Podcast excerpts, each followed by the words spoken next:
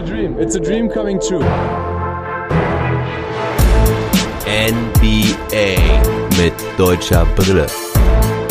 Von und mit dem einzig wahren Philly Fiddler. Long Monday, Finals Baby. Ja, heute bin ich hier bei Twitch groß auf dem Screen, habe nichts visuell vorbereitet. Äh, ich arbeite hier mit meinen schönen Blättern, mit meinen Notizen und habe die Stats vor mir und werde euch alles erzählen. Und wenn hier Fragen kommen oder Anmerkungen sind, gerne immer raus. Ich versuche die ähm, immer zu beantworten. Also jede Frage wird hier eigentlich beantwortet. Kann nur sein, dass ich meinen Take gerade zu Ende sage und dann auf die Fragen zurückkomme. Aber ja, Long Monday, Finals stehen an. Heute auf dem Programm erst die letzten drei Spiele aus den Conference Finals, sprich Game 5 Warriors Mavs und dann die letzten zwei Celtics und Heat. Werde aber insbesondere auf das Game 7 von heute Nacht eingehen. Ja, rede ich über die Finals. Meine Prediction. Ich fand's krass. Bei Instagram habe ich heute eine Umfrage gemacht, wie ihr denn die Finals seht und es war komplett ausgeglichen bei reger Teilnahme. Das fand ich cool. 50 zu 50. Ich meine, vielleicht wird der ein oder andere jetzt noch an der Umfrage teilnehmen. Geht ja immer 24 Stunden, wenn man sie vorher nicht löscht. Ich habe sie nicht gelöscht. Mal gucken, ob da noch ein paar Votes reinkommen. Aber aktuell 50 zu 50 Prozent. Und ja, ich freue mich auf jeden Fall auf die Finals. Die Celtics und die Heat äh, haben es geschafft. Das äh, vorab. Und ja, am Ende gibt's noch mein Conference Finals First und Second Team. Am Ende noch ein paar News. Und jo, ich würde sagen, dann starten wir auch direkt rein mit meinen guten Mavericks. Ich hatte ja noch ein bisschen Hoffnung, dass das Unmögliche möglich wird, dass die Mavs in sieben Spielen die Serie gewinnen. Also die Hoffnungen waren nicht wirklich realistisch oder stark, aber die Mavs haben ja dieses Jahr schon gezeigt, dass sie so eine Mentalität haben, dass sie alles möglich machen können. Und wenn du Luka Doncic in deinem Team hast, dann sowieso. Aber nicht gegen dieses Warriors-Team. Das war eigentlich schon so zu erwarten. Wir können froh sein, dass die Mavs, also die Mavs-Fans können froh sein, dass sie nicht gestreamt wurden und dass man da doch den Sieg noch zu Hause geholt hat. Persönlicher Abschluss. Game 5 war alles andere gut für Luca. Das lief erst überhaupt gar nicht gut ähm, in der ersten Halbzeit für Luca.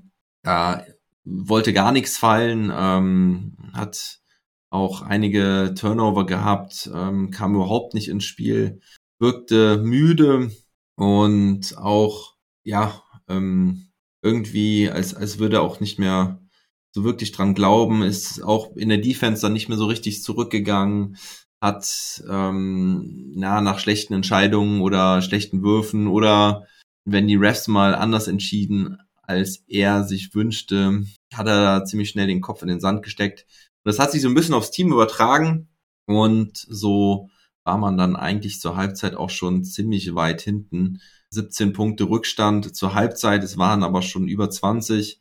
Dieses unter 20 gab dann noch so ein bisschen Hoffnung. Erste Viertel sah eigentlich gar nicht so schlecht aus. Äh, haben die Mavs eigentlich noch ganz gut mitgehalten. Und Mitte des dritten Viertels war das Ding eigentlich dann entschieden. 25 Punkte Rückstand. Es sah so aus, als würde es eine ganz, ganz böse Klatsche geben.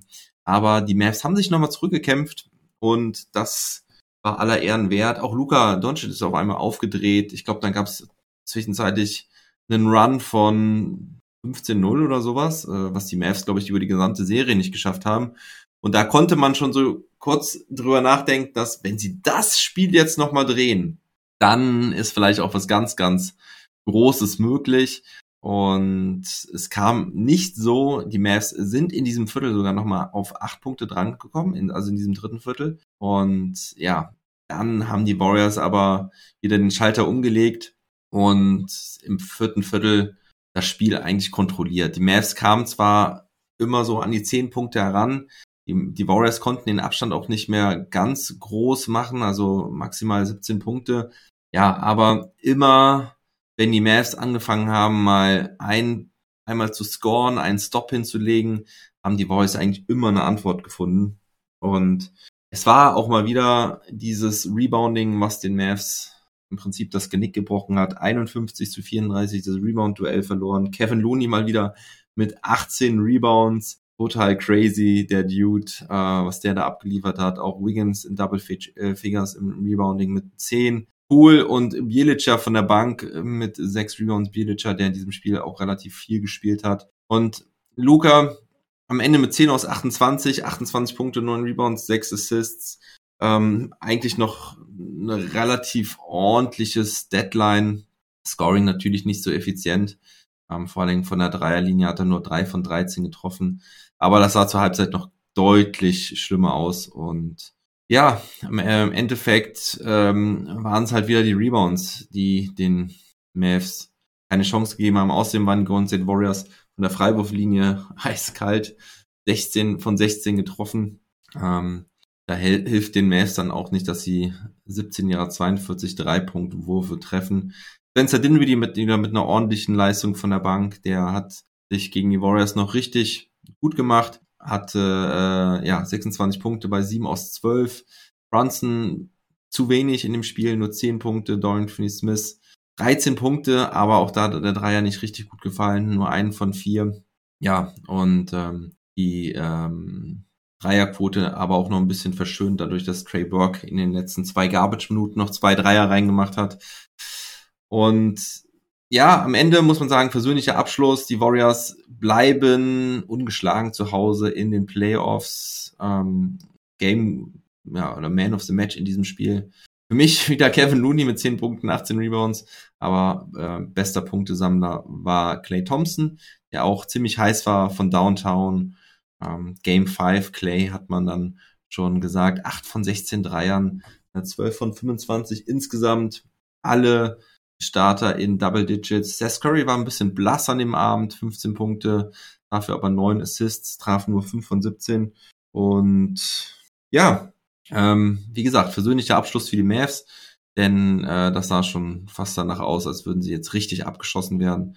Aber die, die Mavericks haben halt nochmal Herz gezeigt und so kann man dann zufrieden in die Offseason gehen, 4-1 gegen die Warriors verloren, äh, aber in die Conference Finals gekommen, damit zwei Runden weiter als in den letzten zwei Jahren. Das ja, ich muss, muss, muss gerade lachen, weil hier so ein Kommentar reinkommt. Ähm, den muss ich gleich auch vorlesen. Ja, aber die Mavs, wie gesagt, ja, man kann zufrieden sein. Schade, dass Tim Hardaway Jr. nicht mitwirken konnte. Das hätte den Mavs nochmal eine weitere Waffe gegeben.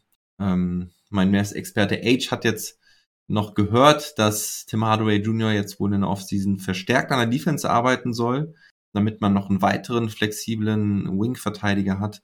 Das würde ich sehr begrüßen. Ich finde die Defense von Tim Hardaway Jr. schon länger unterschätzt. Also ich finde seine Defense gar nicht so schlecht. Und äh, aber er hat auf jeden Fall Potenzial, da noch was drauf zu packen. So, jetzt muss ich den Kommentar lesen von Jupp Matula. Ein letzter Satz, bevor ich los muss. Ich entschuldige mich in aller Form bei Jason Kidd. Ich glaube, die Mavs sind ohne Verstärkung zwar nicht so real, wie sie zwischenzeitlich wirkten, aber Jason Kidd mit super Job dieses Jahr, definitiv. Ich erinnere mich noch, dass du vor ein paar Monaten mir die Frage gestellt hast, ob Jason Kidd ähm, länger noch als ein Jahr bei den Mavs ist und ich glaube, ich habe gesagt, das sogar eher nicht, aber das war auch wirklich in dieser üblen Zeit im Dezember, als da gar nichts ging bei den Mavs. Ähm, ich habe das letztens ja schon gesagt, vor der Saison war ich vorsichtig optimistisch, dass es mit Jason Kidd eigentlich ganz gut funktionieren kann. Und ja, es sollte sich auf jeden Fall bewahrheiten. Klar, der Westen war jetzt nicht so stark dieses Jahr. Die Nuggets haben nicht mit kompletter Kapelle gespielt. Die Grizzlies sind noch nicht ganz so weit. Die werden auch nächstes Jahr noch mal einen Schritt machen. Ähm, wobei die Grizzlies vielleicht auch ein bisschen äh, besser dastanden dann am Ende, als sie wirklich sind. Die Lakers, die Clippers waren nicht auf voller Höhe. Gut, bei den Lakers muss man schauen, aber die Clippers, mit denen muss man auf jeden Fall nächstes Jahr rechnen. Und wen haben wir da noch? Die Timberwolves, denke ich, werden noch einen Schritt nach vorne machen. Und dann sind da halt so Teams wie die Pelicans. Nee, die Kings zähle ich jetzt nicht dazu. Aber ähm, ja, die Suns, große Frage, was mit denen passiert nächstes Jahr. Äh, ich denke mal schon, dass sie noch weit oben dabei sein werden. Und die Jazz, genauso ein Fragezeichen. Ich glaube, die Mavs wissen genau, was sie zu tun haben, was für Baustellen sie haben. es muss ein guter Center her. Ich wünsche mir einen wie Mitchell Robinson. Und dann finde ich, müssen die Mavs gar nicht so viel machen. Sie sollen Jalen Brunson halten. Von Zach Levine halte ich eigentlich nicht so viel. Ich finde, das passt nicht wirklich. Man würde sich einen nahezu Max-Contract reinholen, wenn das überhaupt irgendwie geht, was ich schon sehr, sehr schwierig finde. Aber Zach Levine ist für mich nicht die Verstärkung, die die Mavs suchen sollten. Ich finde, sie sollten einen richtig soliden Big Man holen, der Rebounds sammeln kann, wenn solche Matchups anstehen, wo der Gegner mit einem Center aufläuft, der halt die Bretter dominiert. Da fehlt den Mavs auf jeden Fall was. Und ja, Tim Hardaway Jr. sollte gesund werden. Man kann natürlich gucken, ob man irgendwie einen Trade einfädelt. Ähm, Dwight Powell, Boban Marjanovic, Marquise Chris, das sind halt drei Big Men, die dich nicht wirklich weiterbringen, zumindest nicht in dem System, wie Jason Kidd es spielt. Und also Dwight Powell hat seine Stärken, aber halt eben seine Limitierung, gerade in den Playoffs. Ähm, der wäre vielleicht auch noch irgendwo was wert. Ich fände geil, wenn man halt Mitchell Robinson holt oder irgendwie es schafft, Mitchell äh, Miles Turner zu bekommen, aber den will natürlich auch die gesamte Liga. Ja, und sonst, glaube ich, finde ich, braucht man gar nicht so viel. Ja, ähm, Davis Bertans sollte man natürlich versuchen abzugeben mit dem, ähm, mit dem heftigen Kontrakt. Gerade wenn man halt Jalen Brunson auch noch verlängert. Man ist schon über dem Salary Cap und über der Luxussteuer. Ähm, ja, so, das war's eigentlich zu den Mavs mal ganz grob. Und die Warriors, ja, sind das sechste Mal in acht Jahren in den Finals. Echt krass, äh, wie sie das jetzt wieder mal hinbekommen haben nach diesen zwei Jahren, wo sie notgedrungen tanken mussten. Der Plan ist ganz gut aufgegangen. Also es war ja nicht der beabsichtigte Plan. Currys Handbruch, der dann da kam und Clay Thompsons ähm, Achillessehnenriss und man hat äh, mit Kuminga und Moody aber auch ein paar gute Rookies dafür jetzt bekommen. Ähm, der Andrew Wiggins Trade hat sich ausgezahlt, beziehungsweise vorher schon der D'Angelo Russell Trade, äh, das, das D'Angelo Russell Signing, was dann in einem Trade zu Wiggins ähm, mutiert ist, hat sich gelohnt. John Poole aufzubauen in diesen zwei Jahren hat sich gelohnt. Und ähm, ja, und dann hast du noch einen Otto Porter Jr. als Minimum-Contract in der Offseason bekommen. Andrew Iguodala geht das siebte Mal in die Finals. Das sind die meisten Finals-Teilnahmen für einen Spieler, der nicht bei den Celtics oder bei den Lakers gespielt hat. Und ja, damit gehen wir dann in den Osten zu den Celtics gegen die Heat. Das war die andere Serie. Game 6 war ähm, ja die Jimmy Butler Show. Raymond Green hatte nach dem Game 5 gesagt, dass er gegen die Boston Celtics spielen wird. Also Shaquille O'Neal hat ihm rausgelockt, wen er denn, wen er denn favorisiert, gegen wen er spielen möchte. Und er hat ähm, gesagt, dass er nicht, dass es ihm egal ist, gegen wen er spielt, aber er wäre sich ziemlich sicher, dass er, dass sie gegen die Boston Celtics spielen würde. Uh, we're gonna play the Boston Celtics. Das war noch vor Game 6. Guten Abend, Nico. Schön, dass du hier bist. Grüß dich. Ähm, ja, also Raymond Green vor Spiel 6 gesagt, dass es die Boston Celtics werden werden. Und ähm, ja, das hat wohl die Heat ganz schön angestachelt, Jimmy Butler ganz schön angestachelt. Und ähm, das wollten sie nicht auf sich sitzen lassen. Udonis Haslam, der alte Veteran, hat gesagt, dass Raymond Green damit den Kodex gebrochen hat, dass man halt sowas nicht macht, ja, wenn das Team halt noch nicht draußen ist, dass man schon sagt, gegen wen man spielt oder wen man erwartet ja, hat er nicht ganz mit, mit Unrecht, hat es vielleicht ein bisschen überdramatisiert. Ähm, manche haben auch gesagt, ja, äh, Shaq hat's ja, er hat ja nur gesagt, gegen wen er spielen möchte. Nee, er hat nicht gesagt, gegen wen er spielen möchte. Er hat gesagt, gegen wen sie spielen werden. Also von daher, gut, Draymond Green hat sich da ein bisschen hinreißen lassen in den Emotionen nach diesem Game 5, nach der erneuten Finals-Teilnahme ja, ich würde es nicht überdramatisieren, aber naja, ähm, die ganz feine Art war es schon nicht von Draymond Green. Na, auf jeden Fall hat sie angestachelt und Jimmy Butler hat einen rausgerissen. Holla die Waldfee. Was für ein Spiel im TD Garden. Die meisten haben ja, ich habe auch gedacht, die Celtics machen es. Wobei ich auch nachher nochmal so ein bisschen darüber gegrübelt habe, dass alle eigentlich erwartet haben, dass die Celtics das Spiel jetzt gewinnen in Boston. Und das ist immer heimtückisch, wenn es alle von dir erwarten. Und genauso war es auch. Und Jimmy Butler hat sich nur gedacht, what the fuck, ihr könnt mich alle mal. Ich mache jetzt hier mal eine Masterclass auf und äh, lege 47 Punkte auf, 9 Rebounds, 8 Assists, auch noch 4 Steals, 16 von 29 getroffen, auch 4 von 8 Dreiern. Ich glaube, wenn ich mich nicht täusche, waren die vier Dreier sogar alle in der ersten Halbzeit. Vier von vier hatte er da, meine ich, gehabt. Ähm, später die, die Dreier noch verworfen. Ähm, aber what a game. Ähm, Tatum hatte zwar effiziente 30 Punkte, aber eben auch sieben Turnover und hat auch nur zwölf Würfe genommen. Ähm, hat davon neun getroffen, vier von sieben Dreier, alle seine acht Freiwürfe getroffen, hatte neun Rebounds, nur vier Assists bei sieben Turnovern, aber ähm, lag halt auch ein bisschen daran, dass die Mitspieler nicht gut getroffen haben, vor allem von der Dreierlinie. Nur 11 von 33, das sind 33,3 Prozent. Derek White noch besser Mann von der Bank, 7 von 14, der hatte ein richtig gutes Spiel, hat auch im vierten Viertel noch ein paar wichtige Dinger getroffen. Aber Marcus Smart 4 von 15, Al Horford in diesem Spiel nur 1 von 8.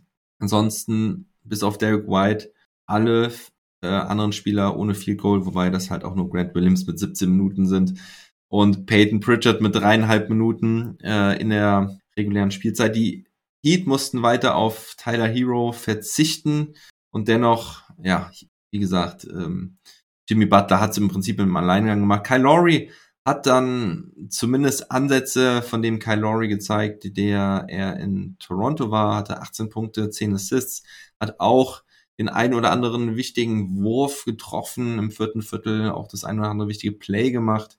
Ähm, spielte 36 Minuten, am Ende ausgefault, aber spielte keine Rolle. Auch Max Struess hat endlich mal wieder ein paar Dreier getroffen und so haben dann die Heat am Ende ähm, gewonnen mit, ähm, wie war denn der Endstand überhaupt? Ich gerade gar nicht hier. Ich glaube 107 zu 99. Einen Moment. 111 zu 103 war dann der Endstand. Und ja, alle hatten es erwartet, dass die Celtics es gewinnen. Ähm, das Momentum dann natürlich so ein bisschen auf Boston, äh, auf Miamis Seite. Dennoch äh, habe ich, und da gibt's einen WhatsApp-Verlauf zu, weiterhin auf die Boston Celtics gesetzt, denn die Boston Celtics haben erstens nicht einmal ein Spiel verloren, wenn sie, also keine zwei Spiele in Folge verloren in den Playoffs bislang. Und außerdem, ja, äh, ist es einfach zu wenig, was die Heat gezeigt haben in, in, in Gänze vom, vom ganzen Team.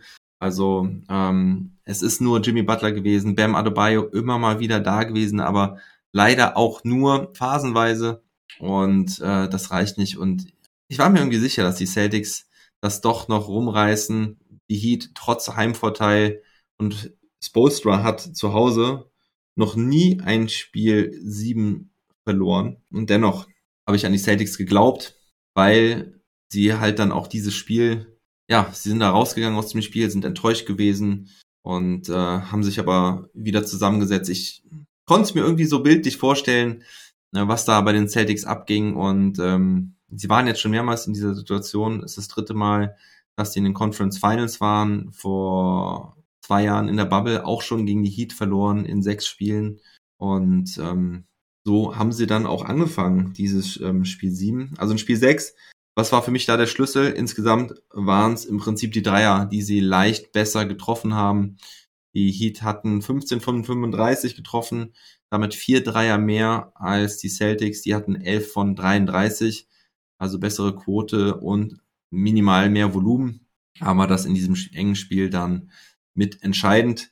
Und dann kommen wir zu Game 7. Ich muss mal gerade nochmal lesen, ob hier was im Chat steht, ich liebe diesen Typ, so stolz auf meine Heat, schreibt der Nico. Ähm, ich gehe mal davon aus, dass du von Udonis Haslam sprichst. Ist das richtig?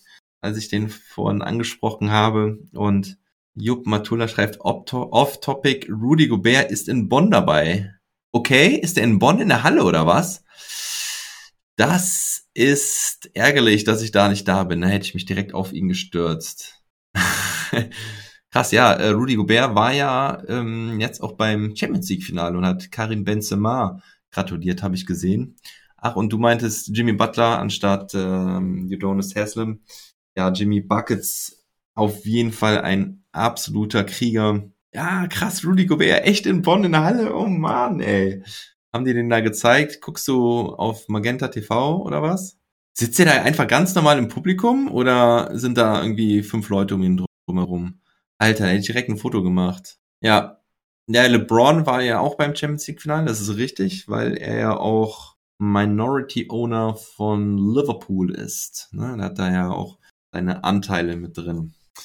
Gut, kommen wir zu Game 7. Ähm, habe ich mir heute Morgen im Real Life angeguckt. Das hat mega Bock gemacht. Ich habe alles weggeswiped auf meinem Handy, was da von NBA kam. Hab gestern Abend hm, die Spielstände verborgen und habe dann trotzdem so mit einer Hand vom Screen so geklickt, das Spiel, um es im Real Life zu gucken. Hab mir dann Frühstück dazu gestellt und alles reingezogen und hat sich gelohnt. Es hat sich gelohnt. Es war ein enges Spiel.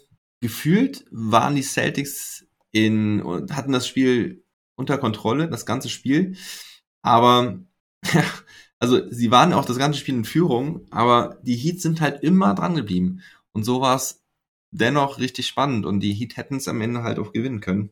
Aber gerade nochmal zur, zur Ausgangslage. Also Heat hatten alle Spieler wieder am Start. Auch Tyler Hero hat sich warm gemacht, hat nachher auch gespielt. War zwar nicht wirklich erfolgreich, wie er gespielt hat, aber immerhin, er war auf dem Feld. Und ja, ich habe es eben schon gesagt, die äh, Spolstra hatte noch nie ein Game 7 zu Hause verloren.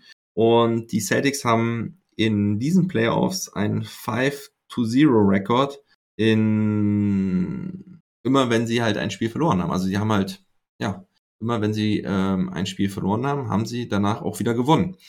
Und eine der Serien musste halt äh, zu Ende gehen heute. Die Celtics sind super gestartet, haben vor allen Dingen durch Fast Breaks ähm, äh, ihre Punkte gemacht, sind immer, haben direkt den gegnerischen Korb attackiert, haben hinten knallharte Defense gespielt. Und es zeigte sich irgendwie schon früh, dass die Celtics noch mehr Saft haben als die Heat. Alle bei dem Heat waren ja irgendwie angeschlagen, ob es Butler, ob es Struce, ob es Laureus, die waren ja alle nicht so richtig fit. Und das zeigte sich dann gerade auch in dieser ersten Halbzeit. Die Celtics haben Gas gegeben, Gas gegeben, Gas gegeben und hatten halt in diesem ersten Viertel 13 Fastbreak-Punkte.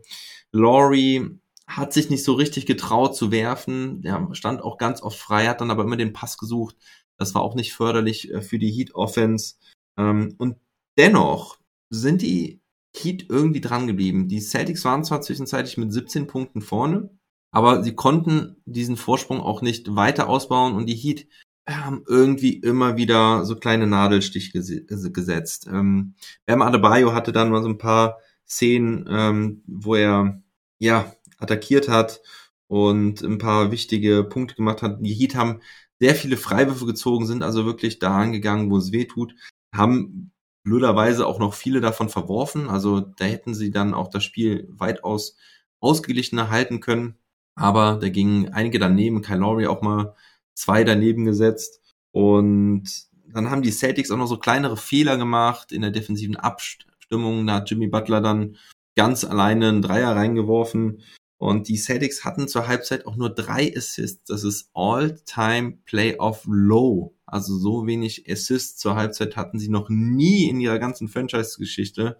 Das ist echt heftig. Ja, was auch zeigt, dass die Celtics ja jetzt aber auch nicht wirklich äh, viel Risiko gegangen sind. Ähm, am Ende hatten sie 13 Turnover, ähm, aber sie haben halt auch keine verrückten Pässe oder so gespielt. Es war dann ähm, immer ein relativ einfaches Pick and Roll und haben dort sichere Pässe gespielt, aber sie wollten den Heat halt auch keinerlei Fastbreak-Möglichkeiten geben. Das sah dann in der zweiten Halbzeit anders aus. Da haben die Heat dann ein paar Fastbreaks laufen können. Tyler Hero hat in, im zweiten Viertel dann gespielt, kam rein, hat vier, fünf Minuten gespielt, sah aber komplett schlecht aus, sah in der Defense total überfordert aus und ähm, hat auch vorne keinen einzigen Wurf treffen können. Also der war alles andere als fit, hat dann eben echt nur diese sechs Minuten gespielt, kam auch in der zweiten Halbzeit nicht mehr rein. Ja, und dann im dritten Viertel gab es so ein paar Schiedsrichterentscheidungen, die dann wieder ja, zugunsten der Celtics gelaufen sind. Sie waren nicht falsch, aber sie waren halt ärgerlich. Also als Heat-Fan hätte ich mich extrem geärgert. Da war halt ein Dreier von Max Struess. Äh, also die Heats sind gut aus der Halbzeit gekommen, haben direkt einen Run gestartet, ähm, waren dann auch zwei Punkte dran nach diesem Dreier von Max Struess. Der ist aber nachher aberkannt worden, weil Struess anscheinend auf der Linie stand, aber das war richtig, richtig knapp. Also in der Wiederholung konnte ich es nicht hundertprozentig sagen, ob er wirklich auf der Linie stand, denn er hatte die Ferse halt ja nicht ganz auf dem Boden, hat vielleicht die Linie kurz schraffiert. Ich finde das immer blöd. Also ich finde, da sollte es klarere Regeln geben. Ich verstehe nicht manchmal, ähm, korrigieren sie solche Punkte? Also das ist, das ist ein, das ein Dreier wirklich komplett dann ähm, gecancelt wurde, nachträglich im Laufe des Spiels. Das habe ich eigentlich noch nie gesehen. Ich wusste gar nicht, dass es geht. Dass sie einen Dreier aus dem Zweier machen, das finde ich schon immer ärgerlich im Nachhinein. Ich weiß nicht, ob es da irgendwie eine, eine bestimmte Regel zu gibt. Muss es ja eigentlich geben. Vielleicht hat der Ref den Punkt halt dann auch irgendwie nur auf, auf Vorbehalt gegeben. Ich meine, beim Goaltending ist das ja auch manchmal. Aber wann entscheiden sie, dass sie es nochmal nachgucken und wann, wann nicht? Das, das verstehe ich halt nicht. Und das war halt so ärgerlich für die Heat, weil, wie gesagt, sie waren zwei Punkte dran. Dann haben die Celtics wieder einen Run gestartet und die drei Punkte abgezogen und plötzlich waren es wieder 13. Ja, und das war extrem ärgerlich für die Heat. Dann gab es noch auf der anderen Seite eine Situation, wo Horford einen Dreier geworfen hat. Der Ball geht auch klar an den Ring. Grant Williams macht den Putback rein, ähm, fängt den Ball, und während Grant Williams eigentlich den Wurf dann äh, abfeuert, also den, den Layup ähm, abwirft, pfeift ein Schiedsrichter und deutet an, dass es halt zu spät ist, weil halt die Shotclock abgelaufen ist. Aber der Ball war eigentlich klar im Ring, aber er hat halt abgepfiffen und dann wurden die Punkte aber trotzdem gezählt. Also zwei Situationen, die halt da gegen die Heat gingen. Ich hatte mich als Fan extrem geärgert, weil ich es halt vielleicht auch nicht verstehe. Es wird da, glaube ich, auch nie so richtig erklärt wann das halt ähm, revidiert wird und wann nicht. Nun ja, äh, lief nicht gut für die Heat und dennoch sind sie halt wieder rangekommen, obwohl es zwischenzeitlich halt wieder 14 Punkte Rückstand waren und im vierten Viertel wurde es dann halt richtig knapp. Ähm, die, die Heat waren bis auf drei Punkte dran, dann kam, kam wieder ein Run der Celtics. Es sah schon entschieden aus und in den letzten Minuten zeigten die äh, Boston Celtics dann doch wieder nerven. Ähm, es war eine absolut wilde Schli Schlussphase. Es war sowieso eigentlich bis dahin nur Jimmy Butler und Bam Adebayo. Die hatten zwischenzeitlich 46 Punkte zusammen und der Rest der Heat nur 14. Ähm, ja, und am Ende kam dann, wie gesagt, Kyle Lowry ein bisschen, der, ja, ich sag mal, bis Spiel 6 ja eigentlich nur durch seine dicke Kiste und miese Flops aufgefallen war. Ich liebe Kyle Lowry, ja, aber leider sieht er wirklich aus wie Raymond Felton 2.0. Ich liebe auch Raymond Felton und habe selber eine dicke Kiste. Von daher ähm, alles gut, aber ja, Kyle Lowry könnte schon noch ein bisschen besser in Form sein, finde ich, ähm, da er auch noch eine Championship holen wollte mit den Miami Heat. Finde ich, könnte ein bisschen fitter aussehen. Also da ist schon ein bisschen zu viel Speck dran, meiner Meinung nach. Uh, whatever. Ähm, ja, die Heat starteten dann, wie gesagt, gut ins vierte Viertel. Gab direkt einen Alley-Oop-Dank von Bam Adebayo, zwei gute defensive Possessions. Ja, aber wie gesagt, dann die Celtics, ähm, habe ich jetzt äh, Celtics gesagt oder ähm, statt Heat, whatever. Ähm, dann kam auf jeden Fall Jason Tatum, der ein paar richtig taffe Dinge hintereinander reingeworfen hatte.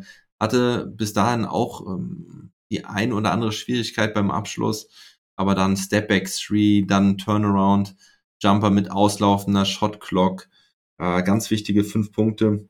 Ja, ähm, und die Heat, die wussten gar nicht mehr, wie sie scoren sollten. Ähm, die Defense der Celtics hatte sich auf Butler eingeschossen. Adebayo wurde von Horford bearbeitet. Ähm, und da musste es dann schon ja, ein Dreier von Struce geben, ein Dreier von Kyle Lowry geben, die dann die Heat nochmal ranbrachten. Mm, und ähm, dann gab es dann noch so eine Situation, wo Jimmy Butler ein Fastbreak gelaufen ist und weiß gar nicht, warum das nirgends so zu lesen war oder zu sehen war im Nachhinein. Aber ich habe ziemlich genau gesehen, dass Jimmy Butler den Mittelfinger gezeigt hat. ich weiß nicht wohin oder zu wem, aber das war auch eine Szene, wo auch schon jeder gedacht hat, glaube ich, dass die Heat dann sind, dass sie durch sind. Und dann macht Jimmy Buckets halt irgendwie einen wichtigen ähm, Layup rein im Fast Break und ja, meiner Meinung nach geht da ganz klar der Mittelfinger zu irgendjemandem ähm, auf der anderen Seite des Courts, vielleicht im Publikum. Ähm, keine Ahnung, wer das war.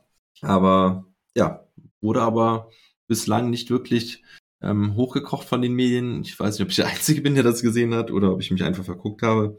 Naja, äh, wenn ihr dazu was hört, könnt ihr mir ja gerne Bescheid sagen. Auf jeden Fall 8-0 Run der Heat in der vorletzten Minute. Ja, also die, die Celtics waren, glaube ich, mit, mit 14 da vorne. Dann der 8-0 Run der Heat. Und dann hat Smart ein paar Mal verpasst, den Decker reinzumachen, hatte da ein paar gute Möglichkeiten von der Dreilinie das Ding reinzumachen. Dann gab es einen Offensivfoul von Jalen Brown, wo er im Ellbogen gegen Bam Adebayo geht. Auch wieder so, Jalen Brown hat vorher wenig den Ball bekommen in diesem vierten Viertel. Dann versucht er etwas zu forcieren, weil er halt bisher kaum gescored hatte. Ähm, in dem vierten Viertel, vor, Viertel, Viertel. Vorher sah das deutlich besser aus. Also hat das Spiel dann auch mit 24 Punkten beendet, genauso wie Marcus Smart, Jason Tatum mit 26 Punkten. Also alles gut soweit, aber in diesem vierten Viertel halt noch nicht. Und dann äh, hatten wir auch eine Challenge bei dem Foul. Die wurde aber als nicht erfolgreich gewertet. Und dann hatten wir ein Five-Point-Game, 52 Sekunden vor Schluss. Ich habe nicht an die Offensive der Heat dann geglaubt. Ich war stets der Meinung, dass die Celtics das Ding auch gewinnen. Struce macht dann einen wilden Dreier rein. Dann waren es nur zwei Punkte. Ja, und ähm, dann verlegt Markus Smart noch ein Ding. Da ist er zum Korb gezogen. Rebound Butler, der zieht nach vorne, hat noch 17 Sekunden auf der Uhr, hat nur euer Horford vor sich und zieht nicht zum Korb, sondern nimmt den Pull-Up-Three, der ist zu kurz. Und das war die große Szene des Spiels, worüber viel diskutiert wurde. Ich habe eine klare Meinung dazu. Und zwar bin ich auch der Meinung, dass Jimmy Butler den Wurf hätte nicht so nehmen sollen. Definitiv nicht. Meiner Meinung nach hätte er zum Korb ziehen müssen gegen Al Horford, hätte den mal alten Mann aussteigen lassen müssen ähm, oder vielleicht noch ein anderes Play versuchen mit 17 Sekunden auf der Uhr, weil wenn er, selbst wenn er den Dreier getroffen hätte, hätten die Celtics halt immer noch 14, 15 Sekunden Zeit gehabt, um mit einem Zwei-Punkt-Spiel das Spiel zu gewinnen. Ja, und trotzdem denke ich, dass Jimmy Butler der allererste ist, der diesen Wurf nehmen darf. Naja, vielleicht nicht der allererste. Ähm, der allererste wäre jemand, der wirklich auch eine gute Dreierquote hat. Weil das ist halt das Problem an der, in dieser Entscheidung. Jimmy Butler, okay, er hat's gefühlt. Jimmy Butler hat das ganze Spiel gespielt, hat keine Sekunde verpasst in diesem Spiel, hat 48 Minuten durchgespielt. Er, der klare Anführer, der beste Spieler der Miami Heat und er darf das Ding auch nehmen. Warum er es nicht nehmen sollte, ist halt, weil er kein guter Dreierschütze ist und ähm, nur zwei Punkte gebraucht hätte, um das Spiel auszugleichen. Sicherlich wollte er nicht in die Overtime nach 47 Minuten und 45 Sekunden gespielt, aber dennoch denke ich, wäre es die bessere Entscheidung gewesen, wenn er halt nicht den Dreier genommen hatte. Aber er darf ihn nehmen, es ist okay, weil äh, ja, er hat die Heat überhaupt erst in dieses Spiel 7 in diese Situation gebracht, dass sie das Ding hätten noch gewinnen können. Ja, so geht man dann halt trotzdem leer aus. Der Rebound geht zu den Celtics. Der Ball geht zu Marcus Smart, der wird gefoult, der macht die beiden Freiwürfe rein. Am Ende versucht ähm, Max Struess noch zwei Verzweiflungsdreier, die gehen aber nicht rein. Und so verlieren die Heat dann leider das Spiel. Nico, mach's gut. Ciao, ciao. Sei nicht zu sehr enttäuscht von den Heat. Die haben wirklich eine geile Serie und geile Playoffs gespielt. Und Jimmy Butler, muss man halt sagen, hat das Team so weit gebracht, denn das Team war insgesamt qualitativ ein bisschen zu schwach, um in die Finals zu kommen. Also ich bin auch froh, dass die Celtics es geschafft haben. Erstmal, weil ich die Celtics gerne mag und zweitens, weil ich nicht gesehen hätte, dass die Heat eine große Chance gehabt hätten gegen die Warriors. Warum? Weil da ein bisschen zu viel, zu viel Qualität fehlt, meiner Meinung nach. Kyle Lowry nicht in Topform, Max Drews ist ein bisschen limitiert, auch wenn ich den Kerl sehr gerne mag, wie der, was der für eine Entwicklung genommen hat. Ähm, PJ Tucker, Jo, vielleicht auch so ein bisschen über den Zenit halt schon und nicht der beste Spieler. Es fehlt halt einfach Scoring. Victor Oladipo von der Bank heute mit neun Punkten, vier aus zwölf, auch ein bisschen zu wenig. Klar, man könnte einen Duncan Robinson in besserer Form brauchen und einen gesunden Tyler Hero, aber die Miami Heat sind halt einfach nicht gesund dieses Jahr. in diesen Playoffs gewesen, zumindest. Und deswegen bin ich froh, dass die Boston Celtics es äh, gemacht haben, auch für die Spannung in den Finals. Und trotzdem können die Heat dann zufrieden sein, wie weit sie gekommen sind im Sommer. Müssen ein paar Anpassungen machen an den Kader, müssen ein bisschen mehr Qualität noch mehr reinholen, vor allem im Scoring-Bereich. Ich meine, du hast keinen, bis auf Tyler Hero, der sich aus dem Dribbling, ja, ähm, einen Wurf kreieren kann, der aus dem Dribbling einen Dreier treffen kann, ja. Also ein bester Spieler, Jimmy Butler, wie gesagt, aller Ehren wert, was der geleistet hat und was der macht. Aber wenn dein bester Spieler schon einen schwachen Dreier hat, dann brauchst du wenigstens ein paar Schützen drumherum. Und da fehlt so ein bisschen bei den Miami Heat. Ja, ähm, wie gesagt, also Jimmy Butler hätte zum Korb ziehen müssen. so geht Al Horford das erste Mal in die Finals. Er durfte auch als erster die Conference Finals Trophy hochstemmen. Ähm, es war das dritte Mal für Jason Tatum in den Conference Finals. Jetzt das erste Mal in den Finals. Er hatte ein Kobe Bryant Schweißband am Arm. Dann gab es dann auch noch diese SMS an Kobe Bryants alte Nummer. Was hat er geschrieben? Ähm, I got you today. Ja, dass Kobe Bryant in seinem Mindset mit drin ist. Yo, okay. Ähm, muss man das öffentlich machen? Nee, ich habe das bei Twitter heute gelesen vom guten Kollegen Marcel Eckstein. Fand ich absolut richtig, was er da geschrieben hat. Also kann er ja gerne machen, aber ähm, halt es doch einfach für dich, Junge. Ich meine, du hast das Schweißband doch schon getragen. Nun gut, so sind die Jungs von heute, dass sie sowas öffentlich machen müssen. Tatum übrigens jetzt mit vier Siegen und einer Niederlage in Game Sevens. Bei Jane Brown sind es sogar schon, ist die Bilanz sogar schon 5 zu 1. Ähm, ja, Thais hat leider keine Rolle gespielt, hat auch nicht mehr gespielt in den letzten drei Spielen. In Spiel 4 gab es noch ein bisschen Garbage Time. Die letzten drei Spiele hat er leider gar nicht gespielt. Ähm, solange Robert Williams auch wirklich fit ist, sehe ich auch nicht, dass Thais dann wirklich nochmal spielen wird. Es sei denn halt Garbage Time oder wenn es halt mal wirklich richtig krass Foul Trouble gibt bei ähm, Robert Williams oder Al Horford. Und sonst hast du ja da auch noch Grant Williams. Ähm, ja, ein bisschen schade für Thais, aber dennoch, hey, Thais ist in den Finals und kann als zweiter Deutscher nach Dirk Nowitzki die Finals Trophy holen. Detlef Schrempf war ja auch mal in den Finals, hat es aber leider nicht geschafft mit den Supersonics gegen Michael Jordan. Und ja, kommen wir dann zu den Finals. Warriors gegen Heat. Was meint ihr? Wie geht's aus? Tobi, meinst du die Warriors oder die Celtics schaffen's? Was ist deine Meinung? Ich fange mal so an. Also die Finals starten am Donnerstag. Ähm, kommt auch auf The Zone. Schröder, Dennis Schröder wird übrigens auch kommentieren. Der hat sich ja auch ein bisschen in der Presse gemeldet in den letzten Tagen, hat, glaube ich, zur Bild gesprochen und ich weiß nicht, wo er alles Interviews gegeben hat. Aber er wird bei der Eurobasket dabei sein. Er hat ähm, ein paar Meetings geplant Anfang Juli zu Beginn der Free Agency. Deswegen wird er da auch noch nicht spielen bei der WM-Vorbereitung, bei der WM-Qualifikation.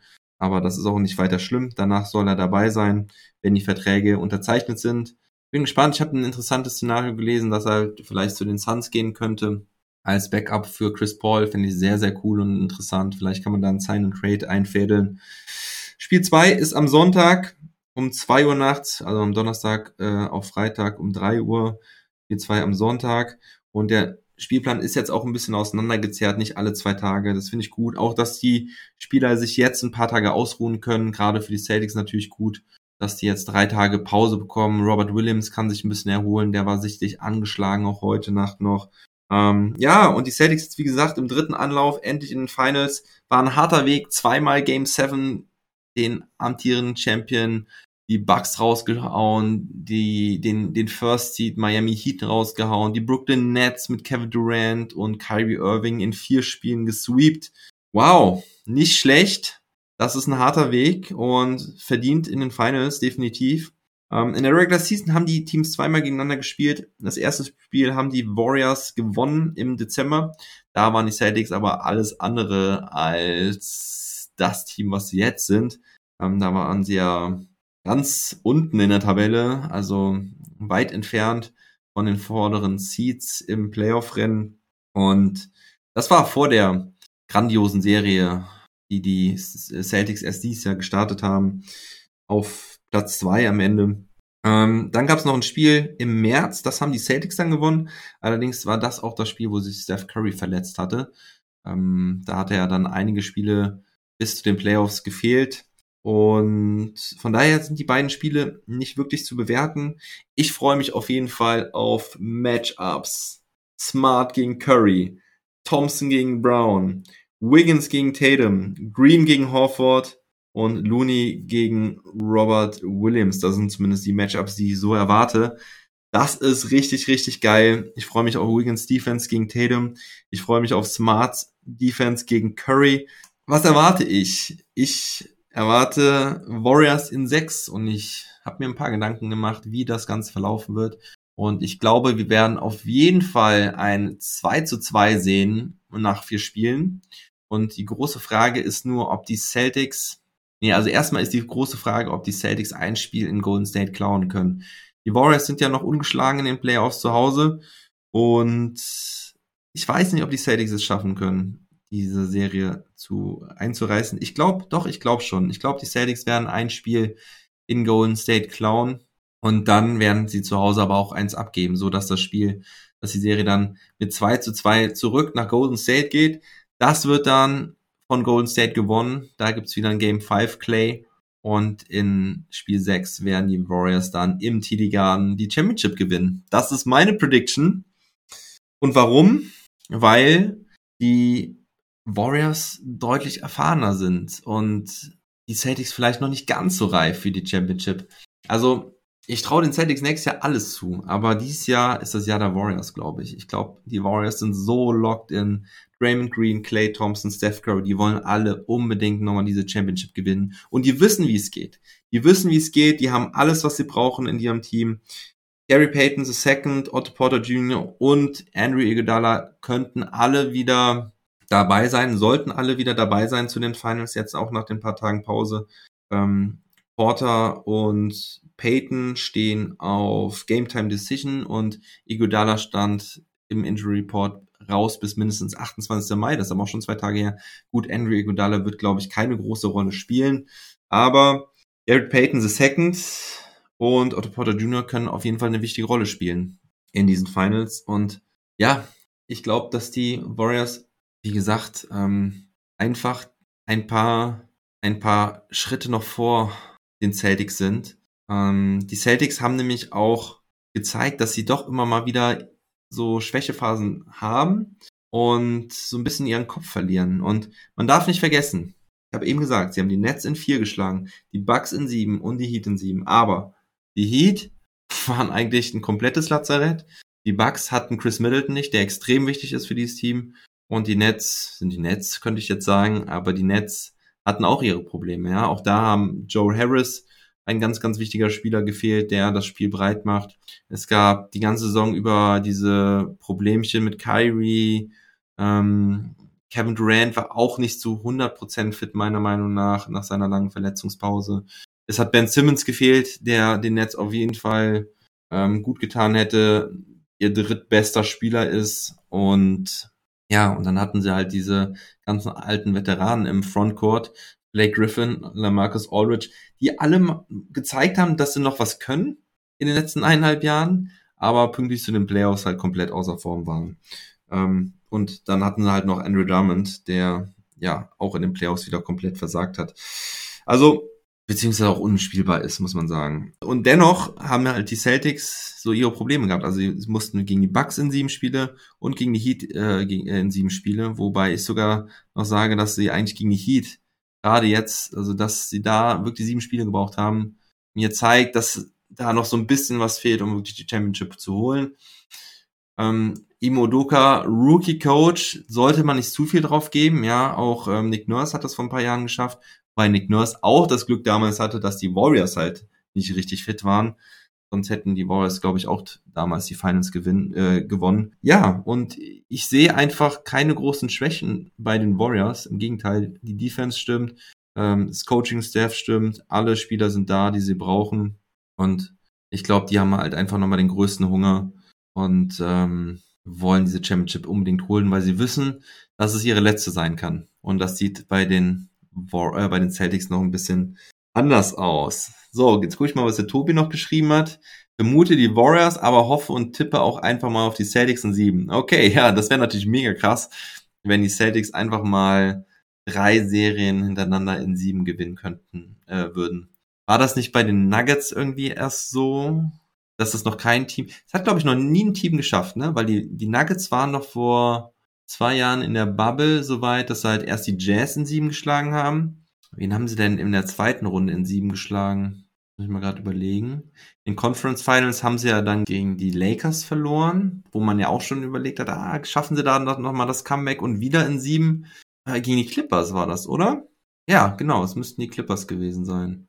Ja, erst die, gegen die Clippers in sieben gewonnen? Müsste eigentlich sein, ne? Erst die Jazz in sieben, dann die Clippers in sieben und dann die gegen die Lakers in sechs, meine ich, verloren. Sorry, Golden State, aber jetzt übernimmt die nächste Generation. Ja, ich glaube halt erst ab nächsten Jahr. Nächsten Jahr sehen wir die Mavs gegen die Celtics in den Finals, Next Generation.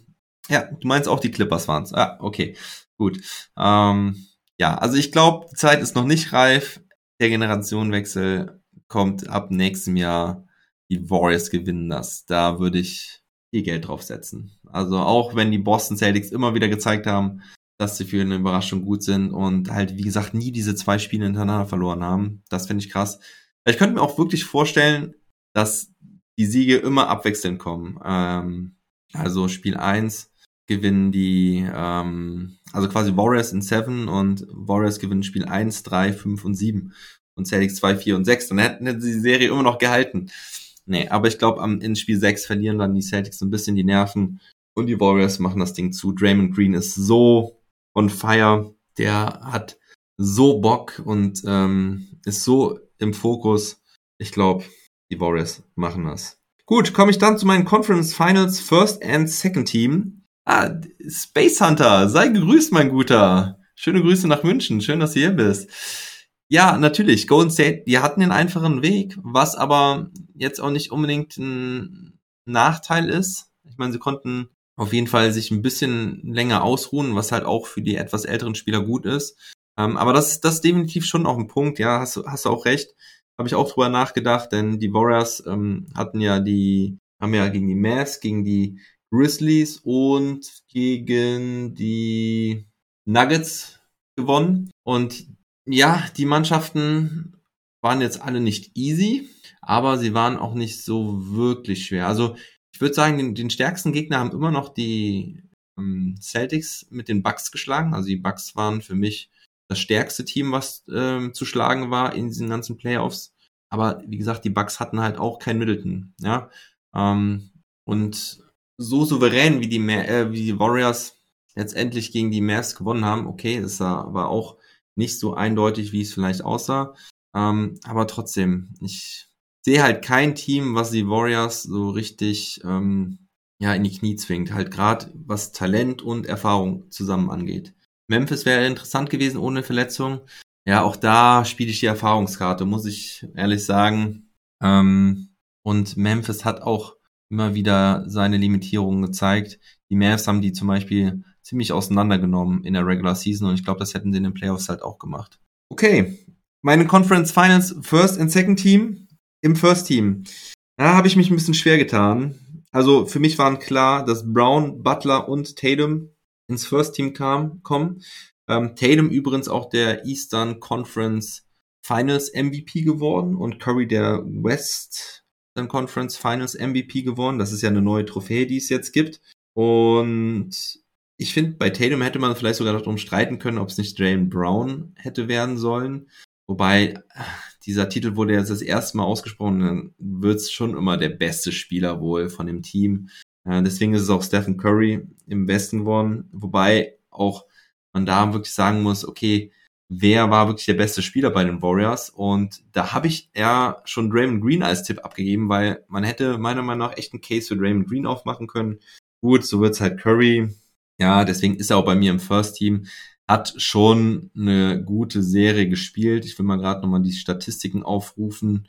Ähm, View Series Playoff Bracket, muss ich mal gerade gucken. Ja, er hat dem einen oder anderen Spiel ein bisschen geschwächelt, aber insgesamt war das schon sehr, sehr stark von ihm. Und er hat vor allen Dingen halt auch diesen Unterschied wieder gemacht. Also, weil die Mavs sich halt immer wieder auf ihn konzentrieren mussten und er die Defense so auseinandergezogen hat. Steph Curry in den Conference Finals in 34,8 Minuten 23,8 Punkte aufgelegt, 6,6 Rebounds, 7,4 Assists bei 2,6 Turnovern, ein Steal im Schnitt, traf 8 von 18 im Schnitt, das sind 44,4 Prozent und 43,9 Prozent von der Dreilinie. Und die sind halt eben so entscheidend, um das Spiel breit zu machen. Ne, er konnte das in Assists umwandeln. Zum Vergleich, Draymond Green, der für mich das absolute Biest war, defensiv äh, und auch teilweise ja unterm Brett. Also hat jetzt nicht massig Rebounds geholt, aber einfach die Präsenz da unterm Brett, der Körper unterm Brett, ähm, das ist schon massiv. Er hatte 10,6 Punkte, 6,4 Rebounds, 5,6 Assists und ein Block im Schnitt. Ja, die Quoten muss man da gar nicht groß aufzählen. 56,8% getroffen. Aber wie gesagt, Draymond Green für mich einfach dieses defensive Beast. Und ähm, finde, da hätte man einen Case für auch machen können, dass Green der Conference Finals MVP geworden wäre. Weil halt, wie gesagt, Steph Curry auch nicht so, ja, komplett dominiert hat über die ganze Serie.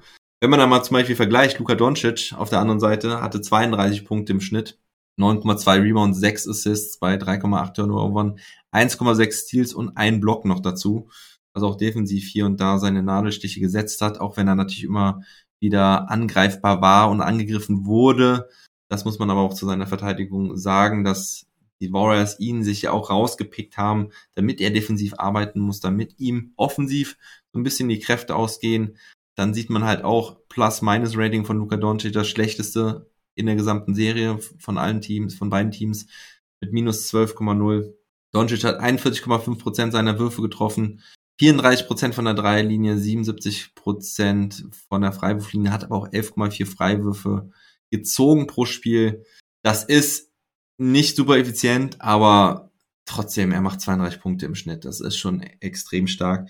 Deswegen, habe ich mich schwer getan, so ein bisschen Doncic und Curry da, First oder Second Team. Ich habe Doncic in mein Second Team dann gewählt und Curry ins First Team, weil die Warriors halt im Endeffekt 4 zu 1 gewonnen haben, die Serie. Und als fünften Spieler habe ich dann noch Draymond Green mit reingeholt. Also mein First Team Curry, Brown im Backcourt, Butler und Tatum auf dem Flügel und Draymond Green als Center sozusagen. Mein Second Team besteht aus Luka Doncic, Marcus Smart, Andrew Wiggins, Al Horford und Große Überraschung. Bam Adebayo? Nein, ich habe Kevin Looney im Second Team gewählt, der einfach in diesen Conference Finals neben Draymond Green der überragende Big Man war. Ja, 10,6 Punkte, 10,6 Rebounds. Das ist schon richtig stark. Dazu drei Assists und ja, äh, 0,6 Blocks, okay. Ähm, traf aber auch 70 Prozent seiner Würfe. Ja, und Kevin Looney hat einfach den Unterschied gemacht in, den Spielen hat äh, zweimal wirklich sehr viele Rebounds geholt. Lass mich nochmal gucken. Es waren einmal, einmal waren es 18 im letzten Spiel und dann hatte er noch zweimal 12 Rebounds in Spiel 3 und 2, jeweils 12 Rebounds. Und damit hat er ja den Warriors einen ganz entscheidenden Vorteil geholt. Und deswegen ist Kevin Looney bei mir im Second Team. Ich hatte Adebayo da auch noch stehen, aber Adebayo hat mir ein bisschen zu wenig aus seinem Talent und seinen Möglichkeiten gemacht. Adebayo hatte immer wieder gute Szenen und Passagen in dieser Serie, aber halt leider nicht konstant genug. Und er ist phasenweise eben richtig abgetaucht. Dann, wenn er mal hätte wirklich gebraucht werden können, war er nicht da. Und deswegen, ja, habe ich äh, Kevin Looney im Second Team. Marcus Smart auch nicht immer überragend, hat ja auch, äh, glaube ich, zwei Spiele verletzt gefehlt. Aber ähm, Marcus Smart äh, ist halt doch immer ein defensives Biest und hat halt auch immer wieder entscheidende Szenen gehabt, offensiv und defensiv. Und gerade auch in der Offensive, wo er eigentlich ja nicht große Relevanz trägt, hat er wichtige Dinge eingestreut, wenn die Celtics sie gebraucht haben. Und auch jetzt in diesem Spiel 7 hat er im dritten Viertel, als relativ wenig ging bei den Celtics, hat er sich da immer wieder ein Herz genommen und dann halt auch Dinger reingemacht. Die Quoten von Marcus Smart sind nicht gut und dennoch ist der Typ für mich enorm wertvoll. Und Andy Wiggins und Al Horford, die haben für mich durch ihre Defense überzeugt. Andy Wiggins ähm, kommt hinzu, 18,6 Punkte gemacht. Auch da die Quoten nicht überragend, 46,2 Prozent aus dem Feld. Ähm, jetzt für einen Flügelspieler nicht überragend, vor allem noch die Dreierquote nur 28,6 Prozent. Aber hat 7,2 Rebounds noch geholt, 2,8 Assists und hat vor allen Dingen halt richtig gute Defense gegen Luka Doncic gespielt. Ja, das war mein First und mein Second Team. Und dann habe ich noch ein paar News zum Abschluss. Die LA Lakers haben einen neuen Head Coach, Darvin Ham. Das ist der ehemalige Assistant Coach von, oder nee, ja, doch, ist der ehemalige Assistant Coach bei den Milwaukee Bucks. Hm, ich kenne auch jemanden, mein guter Cousin Julian, Shoutout an dich, der den guten Mann aus der Bundesliga kennt, der ihn schon mal getroffen hat irgendwo. Das muss ich nochmal genauer erörtern. Werde den Kerl jetzt demnächst mal sehen, meinen Cousin, und dann werde ich nochmal fragen, wo er ihn denn kennt. Ja, auf jeden Fall für mich eine überraschende Wahl, aber Darwin Ham scheint ein wirklich sehr respektierter Kerl zu sein in der Liga und er darf sich jetzt mit den Lakers versuchen. Da bin ich mal gespannt, wie das da nächstes Jahr aussieht bei den Lakers. Und dann gibt's im Front Office äh, noch einen Wechsel, der ist auch schon ein paar Tage bekannt. Hatte ich aber am Donnerstag vergessen zu sagen. Tim Connolly, der langjährige Teampräsident der Denver Nuggets, war neun Jahre da, hat die erfolgreiche Zeit ähm, der Denver Nuggets vorangetrieben, also hat aus den Nuggets, die so ja lange im Mittelfeld der Liga rumdümpelten, hat er zum Contender gemacht, gerade durch den Draft mit Nikola Jokic und noch ein paar Anpassungen da im Team und hat immer gute Trades gemacht.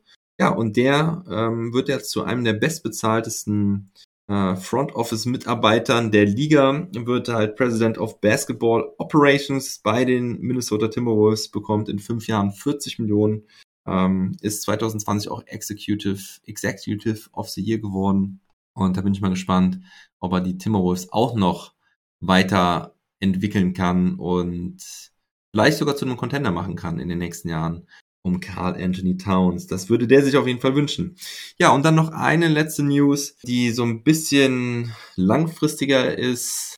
Es ist nach wie vor eine Expansion geplant oder beziehungsweise diese Gerüchte, also es ist nicht, noch nicht, nicht offiziell ausgesprochen, aber die ähm, Gerüchte werden immer lauter, dass die NBA ihre, ihre Teams aufstocken will von 30 auf 32 und sieht alles danach aus, als würden ähm, die Seattle Supersonics vielleicht zurückkommen können und dass es ein neues Team in Las Vegas geben sollte. Also das sind die zwei Standorte, die vorgesehen sind. Ähm, gleichzeitig gibt es auch immer die Gerüchte um einen Verkauf der Portland Trailblazers und ach so und gleichzeitig auch das dass, dass die Blazers eventuell nach Seattle umziehen könnten. Aber mit dieser News ist das im Prinzip obsolet, denn es ist sehr unwahrscheinlich, dass es einen Umzug geben wird, wenn es zwei neue Teams geben wird, zwei neue Standorte. Also wird es wahrscheinlich so sein, dass die Blazers in Portland bleiben und dass dann ähm, in Seattle und Las Vegas Teams dazukommen. Aber das wird nicht vor 2024 passieren, denn da kickt der neue TV-Vertrag und mit diesen neuen Geldern könnte man diese Extension machen. Ich habe auf jeden Fall Bock drauf. Zwei Teams mehr gehen auf jeden Fall klar. Dann hätte man in beiden Conferences 16 Teams. Gerade jetzt auch in diesem Play-In-Tournament, wo man auch quasi um den zehnten Platz noch spielen kann, finde ich es gut und ich finde die Qualität insgesamt ist so gestiegen an Spielern weltweit. Das, ähm, guck mal, du hast in so vielen Teams hast du schon richtig gute Spieler mit am Start. Klar, es gibt immer diese paar Tanking-Teams, aber wovon reden wir? Wir reden von den Magic, von den Pistons, von den Rockets, von den Thunder. Das sind eigentlich die einzigen richtigen Tanking-Teams gewesen. Die Pacers auch am Ende der Saison. Anfang der Saison sah das noch ein bisschen anders aus. Aber schaut euch mal diese Teams an, wie die Kings, die Pacers und auch diese Tanking-Teams, die ich jetzt genannt habe. Ich finde, die haben trotzdem richtig gute Spieler und richtig gute Talente auch. Und ich finde, zwei Teams mehr kann, kann die Liga definitiv vertragen. Gut, liebe Leute, ich sehe hier auch keine weiteren Fragen mehr. Wenn, wenn noch was ist, haut jetzt schnell raus. Dann beantworte ich das noch gerne. Ansonsten, ja, ach so, wie geht's weiter? Ich plane zu jedem Finals Game ein Daily Pod rauszubringen. Und zwar kein Long Money mehr in dem Sinne, wie ich es jetzt bis jetzt hatte. Macht nicht so richtig Sinn meiner Meinung nach, ähm, weil ja, es hab kein großes wöchentliches Programm mehr hier. Das war jetzt eigentlich das letzte Mal, auch mit diesen Conference Finals First und Second Team. Und da jetzt auch die Abstände so ein bisschen größer sind von den Begegnungen, ähm, also wir spielen ja jetzt Donnerstag, dann Sonntag, dann glaube ich erst wieder Mittwoch und dann Freitag, kann ich mir gut vorstellen, dass ich zu jedem Spiel einfach einen neuen Pod rausbringe am folgenden Tag oder halt direkt am nächsten Morgen. Da muss ich gucken, ob ich das zeitlich so hinbekomme. Aber das ist eigentlich der Plan. Also weiß ich auch nicht, ob ich nächste Woche hier noch einen Long Monday auf Twitch mache. Folgt mir dafür einfach auf Instagram oder Twitter, wenn ihr es nicht schon tut. NBA mit deutscher Brille findet ihr dort überall und da werde ich immer bekannt geben, wenn ich live bin. Ja, ansonsten schön, dass ihr hier wart. Danke für das Sub nochmal, lieber Michael. Und dann sage ich bis bald. Macht's gut. Viel Spaß bei den Finals. Wenn ihr noch gucken wollt, League Pass könnt ihr jederzeit buchen. Nutzt dafür meinen Link auf meiner Homepage philly-fiffler.podcaster.de. Findet ihr aber auch alles immer in den Show Notes, in der Episodenbeschreibung. Vielen Dank, macht's gut und never stop ballin'!